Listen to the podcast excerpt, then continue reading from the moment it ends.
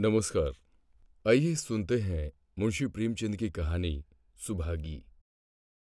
और लोगों के यहाँ चाहे जो होता हो, तुलसी महतो अपनी लड़की सुभागी को लड़के रामू से जौ भर भी कम प्यार ना करते थे। रामू जवान होकर भी काठ का उल्लू था। सुभागी 11 साल की बालिका होकर भी घर के काम में इतनी चतुर और खेतीबाड़ी के काम में इतनी निपुण थी कि उसकी माँ लक्ष्मी दिल से डरती रहती, कहीं लड़की पर देवताओं की आंख न पड़ जाए। अच्छे बालकों से भगवान को भी तो प्रेम है, कोई सुभागी का बखान न करे, इसलिए वो अनायास ही उसे डांटती रहती। बखान से लड़के बिगड़ जाते हैं, ये भय तो ना था। भय था नज़र का। वो सुभागी आज 11 साल की उम्र में विधवा हो गई। घर में कोहराम मचा हुआ था। लक्ष्मी पछाड़े खाती थी, तुलसी सिर पीटते थे। उन्हें रोते देखकर सुभागी भी रोती थी।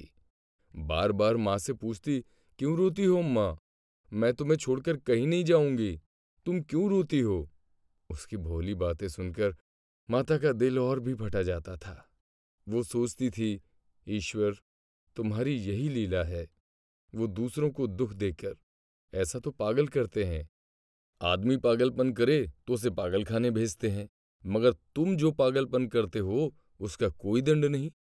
ऐसा खेल किस काम का कि दूसरे रोएं और तुम हंसो। तुम्हें तो लोग दयालु कहते हैं, यही तुम्हारी दया है। और सुभागी क्या सोच रही थी? उसके पास कोठरी भर रुपए होते तो वो उन्हें छिपाकर रख देती, फिर एक दिन चुपके से बाजार चली जाती और अम्मा के लिए अच्छे कपड़े लाती।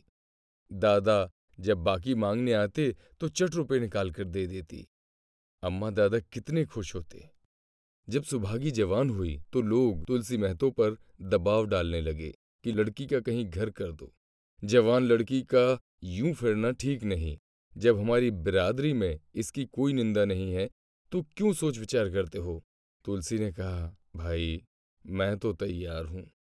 लेकिन जब सुभागी माने वो किसी तरह राजी नहीं होती। हरिहर ने सुभागी को समझाकर कहा, बेटी हम तेरे ही भले को कहते हैं। माँ बाप अब बूढ़े हुए, उनका क्या भरोसा। तुम इस तरह कब तक बैठी रहोगी? सुभागी ने सिर झुकाकर कहा, चाचा मैं तुम्हारी बात समझ रही हूँ, लेकिन मेरा मन घर करने को नहीं कहता। मुझे आराम की चिंता नहीं है, मैं सब कुछ झेलने को तैयार हूँ और जो काम तुम कहो वो सिर आंखों के बल करूँगी, मगर घर बसाने को मुझसे ना कहो। जब मेरा चाल कुचाल देखना तो मेरा सिर काट लेना। अगर मैं सच्चे बाप की बेटी होंगी तो बात की भी पक्की होंगी। फिर लज्जा रखने वाले तो भगवान हैं, मेरी क्या हस्ती है कि मैं अभी कुछ कहूँ। उजड्ड रामू बोला, अगर तुम सोचती हो कि भैया कमावेंगे और मैं बैठी मौज करूंगी तो इस भरोसे न रहो। यहाँ किसी ने जन्म भर का ठीका नहीं लिया है। रामू की दुल्हन रामू से भी 2 अंगुल ऊंची थी। मटक कर बोली, हमने किसी का कर्ज थोड़ी ही खाया है कि जन्म भर बैठे भरा करें। यहाँ तो खाने को भी महीन चाहिए, पहनने को भी महीन चाहिए। ये हमारे बूते की बात नहीं है। सुभागी ने गर्व से भरे स्वर में कहा, भाभी मैंने तुम्हारा आसरा कभी नहीं किया और भगवान ने चाहा तो कभी करूंगी भी नहीं। तुम अपनी देखो, मेरी चिंता ना करो। रामू की दुल्हन को जब मालूम हो गया कि सुभागी घर ना करेगी तो और भी उसके सिर हो गई। हमेशा एक न एक खुचड़ लगाए रहती। उसे रुलाने में तो जैसे उसको मजा आता था। वो बेचारी पहर रात से उठकर कूटने पीसने में लग जाती, चौका बर्तन करती, गोबर पाथती, फिर खेत में काम करने चली जाती। दोपहर को आकर जल्दी जल्दी खाना पकाकर सबको खिलाती।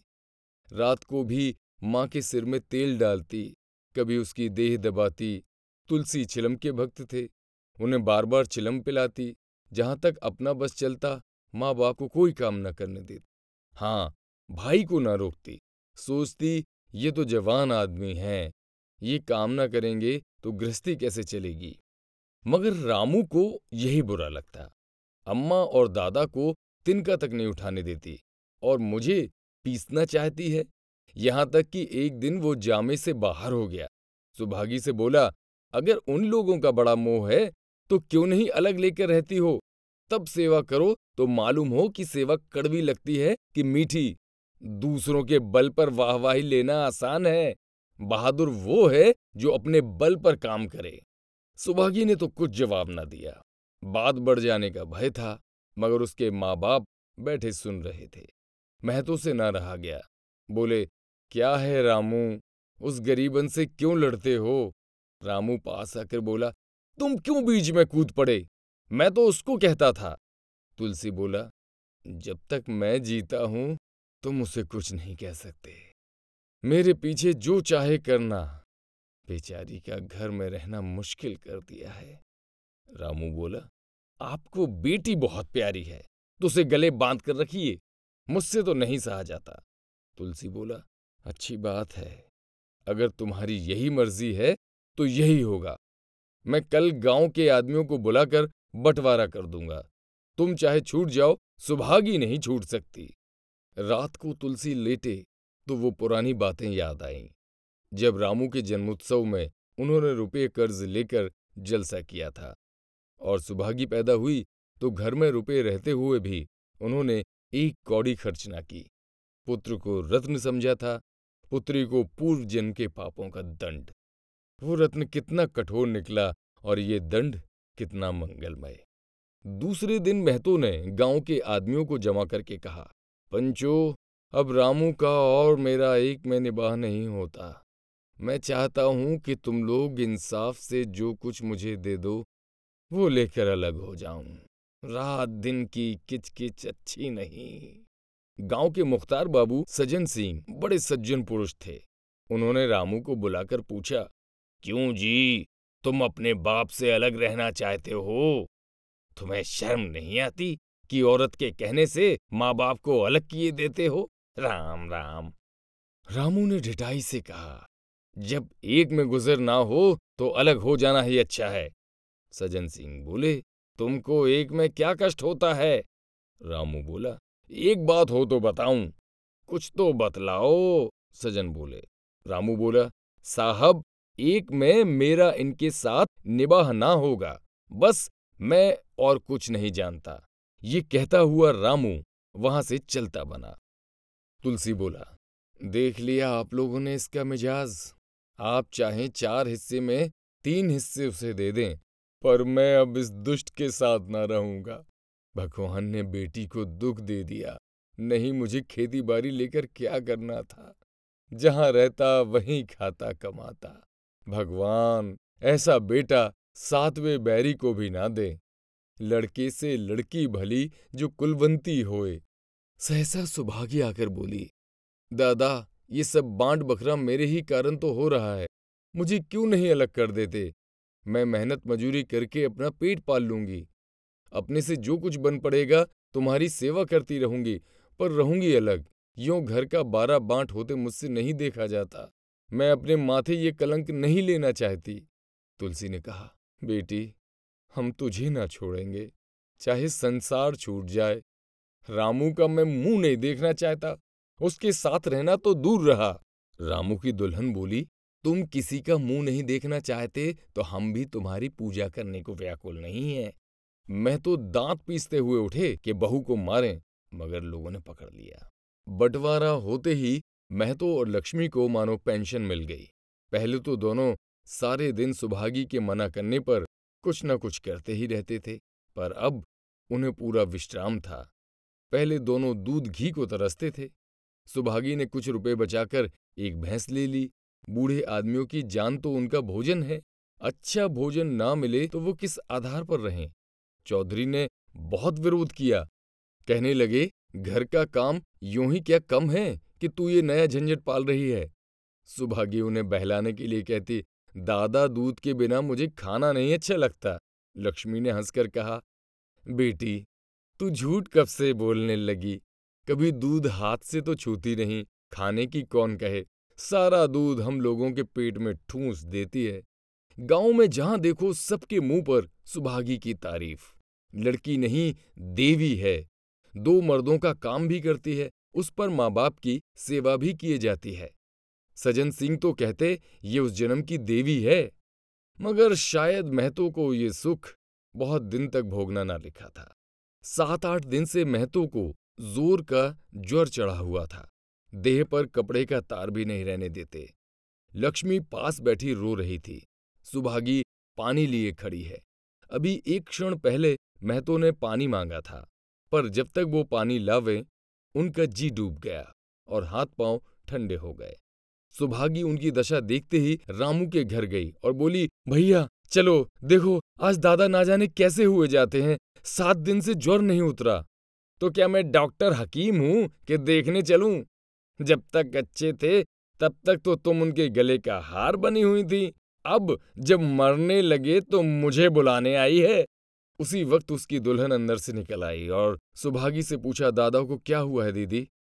सुभागी के पहले रामू बोल उठा, क्या हुआ है? अभी कोई मरे थोड़ी ही जाते हैं। सुभागी ने फिर उससे कुछ न कहा, सीधे सज्जन सिंह के पास गई। उसके जाने के बाद रामू हंसकर स्त्री से बोला, त्रिया चरित्र इसी को कहते हैं। स्त्री बोली, इसमें त्रिया चरित्र की कौन सी बात है? चले क्यों नहीं जाते? रामू बोला, मैं नहीं जाने का। जैसे उसे लेकर अलग हुए थे वैसे ही उसे लेकर रहें। मर भी जाएं तो ना जाऊं। स्त्री ने हंसकर कहा, मर जाएंगे तो आग देने ना जाओगे, तब कहाँ भागोगे? रामू ने कहा, कभी नहीं, सब कुछ उनकी प्यारी सुभागी ही कर लेगी। स्त्री बोली, तुम्हारे रहते वो क्यों करने लगी? रामू बोला, जैसे मेरे रहते उसे लेकर अलग हुए और कैसे? स्त्री बोली, नहीं जी, ये अच्छी बात नहीं है। चलो देख आवें, कुछ भी हो बाप ही तो हैं, फिर गांव में कौन मुंह दिखाओगे? रामू, चुप रहो, मुझे उपदेश मत दो। उधर बाबू साहब ने ज्यों ही महतो की बात सुनी तुरंत सुभागी के साथ भागे चले आए। यहाँ पहुंचे तो महतो की दशा और खराब हो चुकी थी। नाड़ी देखी तो बहुत धीमी थी। समझ गए कि जिंदगी के दिन पूरे हो गए। मौत का आतंक छाया हुआ था। सजल नेत्र होकर बोले, महतो भाई कैसा जी है? महतो जैसे नींद से जागकर बोले, बहुत अच्छा है भैया, अब तो चलने की बेला है। सुभागी के पिता अब तुम ही हो, उसे तुम्ही को सौंप जाता हूँ। सज्जन सिंह ने रोते हुए कहा, भैया महतो घबराओ मत, भगवान ने चाहा तो तुम अच्छे हो जाओगे। सुभागी को तो मैंने हमेशा अपनी बेटी समझा है और जब तक जीऊँगा ऐसे ही समझता रहूँगा। तुम निश्चिंत रहो, मेरे रहते सुभागी या लक्ष्मी को कोई तिरछी आंख से न देख सकेगा। और इच्छा हो तो वो भी कह दो। महतो ने विनीत नेत्रों से देखकर कहा, और कुछ नहीं कहूँगा भैया, भगवान तुम्हें सदा सुखी रखे। सज्जन सिंह बोले, रामू को बुलाकर लाता हूँ, उससे जो भूल चूक हो तो क्षमा कर दो। महतो बोला, नहीं भैया, उस पापी हत्यारे का मुंह नहीं देखना चाहता। इसके बाद गोदान की तैयारी होने लगी। रामू को गांव भर ने समझाया, पर वो अंत्येष्टि करने पर राजी ना हुआ। कहा, जिस पिता ने मरते समय मेरा मुंह देखना स्वीकार न किया, वो मेरा ना पिता है, ना मैं उसका पुत्र हूँ। लक्ष्मी ने दाह क्रिया की। इन थोड़े से दिनों में सुभागी ने न जाने कैसे रुपए जमा कर लिए थे कि जब तेरही का सामान आने लगा तो गांव वालों की आंखें खुल गईं। बर्तन, कपड़े, घी, शक्कर सभी सामान इफरात से जमा हो गए। रामू देख देख कर चलता था और सुभागी उसे जलाने के ही लिए सबको ये सामान दिखाती थी। लक्ष्मी ने कहा, बेटी घर देखकर खर्च करो, अब कोई कमाने वाला नहीं बैठा है, आप ही कुआं खोदना और आप ही पानी पीना है। सुभागी बोली, बाबूजी का काम तो धूमधाम से ही होगा अम्मा, चाहे घर पर रहें या जाएं, बाबूजी फिर थोड़े ही आवेंगे। मैं भैया को दिखाना चाहती हूँ कि अबला क्या कर सकती है। वो समझते होंगे इन दोनों के लिए कुछ न होगा, उनका ये घमंड तोड़ दूंगी। लक्ष्मी चुप हो रही। तेरही के दिन 8 गांव के ब्राह्मणों का भोज हुआ। चारों तरफ वाहवाही मच गई। पिछले पहर का समय था, लोग भोजन करके चले गए थे। लक्ष्मी थककर सो गई थी। केवल सुभागी बची हुई चीजें उठा उठा कर रख रही थी कि ठाकुर सज्जन सिंह ने आकर कहा, अब तुम भी आराम करो बेटी, सवेरे ये सब काम कर लेना। सुभागी ने कहा, अभी थकी नहीं हूं दादा, आपने जोड़ लिया कुल कितने रुपए उठे? सज्जन सिंह बोले, वो पूछकर क्या करोगी बेटी, कुछ नहीं, यूं ही पूछती थी। कोई 300 रुपये उठे होंगे। सुभागी ने सकुचाते हुए कहा, मैं इन रुपयों की देनदार हूं, तुमसे तो मैं मांगता नहीं, महतो मेरे मित्र और भाई थे, उनके साथ मेरा भी तो कुछ धर्म है। आपकी यही दया क्या कम है कि मेरे ऊपर इतना विश्वास किया, मुझे कौन 300 रुपये देता। सज्जन सिंह सोचने लगे, इस अबला की धर्म बुद्धि का कहीं वार पार भी है या नहीं। लक्ष्मी उन स्त्रियों में थी जिनके लिए पति वियोग जीवन स्रोत का बंद हो जाना है। 50 वर्ष के चिर सहवास के बाद अब ये एकांत जीवन उसके लिए पहाड़ हो गया। उसे अब ज्ञात हुआ कि मेरी बुद्धि, मेरा बल, मेरी सुमति, मानो सबसे मैं वंचित हो गई। उसने कितनी बार ईश्वर से विनती की थी, मुझे स्वामी के सामने उठा लेना, मगर उसने ये विनती स्वीकार ना की। मौत पर अपना काबू नहीं तो क्या जीवन पर भी काबू नहीं। वो लक्ष्मी जो गांव में अपनी बुद्धि के लिए मशहूर थी, जो दूसरे को सीख दिया करती थी, अब बौरही ही हो गई है। सीधी सी बात करते नहीं बनती। लक्ष्मी का दाना पानी उसी दिन से छूट गया। सुभागी के आग्रह पर चौके में जाती, मगर कौर कंठ से नीचे ना उतरता। 50 वर्ष हुए, एक दिन भी ऐसा ना हुआ कि पति के बिना खाए खुद खाया हो। अब उस नियम को कैसे तोड़े। आखिर उसे खांसी आने लगी। दुर्बलता ने जल्दी ही खाट पर डाल दिया। सुभागी अब क्या करे। ठाकुर साहब के रुपए चुकाने के लिए दिलोजान से काम करने की जरूरत थी। यहाँ माँ बीमार पड़ गई, अगर बाहर जाए तो माँ अकेली रहती है, उनके पास बैठे तो बाहर का काम कौन करे। माँ की दशा देखकर सुभागी समझ गई कि इनका परवाना भी आ पहुंचा है। महतो को भी यही जोर था। गांव में और किसे फुर्सत थी कि दौड़ धूप करता। सज्जन सिंह दोनों वक्त आते, लक्ष्मी को देखते, दवा पिलाते, सुभागी को समझाते और चले जाते, मगर लक्ष्मी की दशा बिगड़ती जाती थी। यहाँ तक कि 15वें दिन वो भी संसार से सिधार गई। अंतिम समय रामू आया और उसके पैर छूना चाहता था, पर लक्ष्मी ने उसे ऐसी झिड़की दी कि वो उसके समीप ना जा सका। सुभागी को उसने आशीर्वाद दिया, तुम्हारे जैसी बेटी पाकर तर गई, मेरा क्रियाकर्म तुम ही करना। मेरी भगवान से यही अर्जी है कि उस जन्म में भी तुम मेरी कोख को पवित्र करो बेटी। माता के देहांत के बाद सुभागी के जीवन का केवल एक लक्ष्य रह गया, सज्जन सिंह के रुपए चुकाना। 300 रुपये पिता के क्रियाकर्म में लगे थे, लगभग 200 माता के काम में लगे। 500 रुपये का ऋण था और उसकी अकेली जान, मगर वो हिम्मत ना हारती थी। 3 साल तक सुभागी ने रात को रात और दिन को दिन न समझा। उसकी कार्यशक्ति और पौरुष देखकर लोग दांतों तले उंगली दबाते थे। दिन भर खेतीबाड़ी का काम करने के बाद वो रात को 4-4 पसेरी आटा पीस डालती। तीसरे दिन 15 रुपये लेकर वो सज्जन सिंह के पास पहुंच जाती।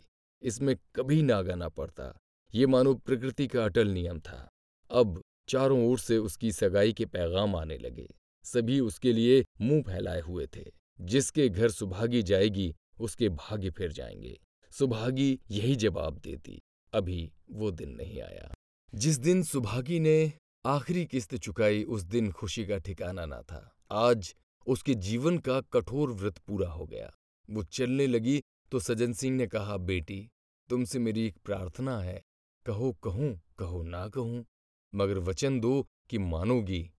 सुभागी ने कृतज्ञ भाव से देखकर कहा, दादा आपकी बात ना मानूंगी तो किसकी बात मानूंगी, मेरा तो रोया रोया आपका गुलाम है। सज्जन सिंह बोले, अगर तुम्हारे मन में ये भाव है तो मैं न कहूँगा। मैंने अब तक तुमसे इसलिए नहीं कहा कि तुम अपने को मेरा देनदार समझ रही थी। अब रुपये चुक गए, मेरा तुम्हारे ऊपर कोई एहसान नहीं है, रत्ती भर भी नहीं। बोलो कहूँ, आपकी जो आज्ञा हो। सज्जन सिंह बोले, देखो इनकार ना करना, नहीं मैं तुम्हें फिर अपना मुंह न दिखाऊंगा। सुभागी बोली, क्या आज्ञा है। सज्जन सिंह बोले, मेरी इच्छा है कि तुम मेरी बहू बनकर मेरे घर को पवित्र करो। मैं जात पात का कायल हूँ, मगर तुमने मेरे सारे बंधन तोड़ दिए। मेरा लड़का तुम्हारे नाम का पुजारी है, तुमने उसे 12 देखा है। बोलो स्वीकार करती हो। सुभागी बोली, दादा इतना सम्मान पाकर मैं पागल हो जाऊंगी। सज्जन सिंह बोले, तुम्हारा सम्मान भगवान कर रहे हैं बेटी, तुम साक्षात भगवती का अवतार हो। सुभागी बोली, मैं तो आपको अपना पिता समझती हूँ, आप जो कुछ करेंगे मेरे भले के ही लिए करेंगे, आपके हुक्म को मैं कैसे इनकार कर सकती हूँ। सज्जन सिंह ने उसके माथे पर हाथ रखकर कहा, बेटी तुम्हारा सुहाग अमर हो, तुमने मेरी बात रख ली, मुझसा भाग्यशाली संसार में और कौन होगा। तो ये थी कहानी सुभागी। लेखक थे मुंशी प्रेमचंद। ये कहानी आपको कैसी लगी?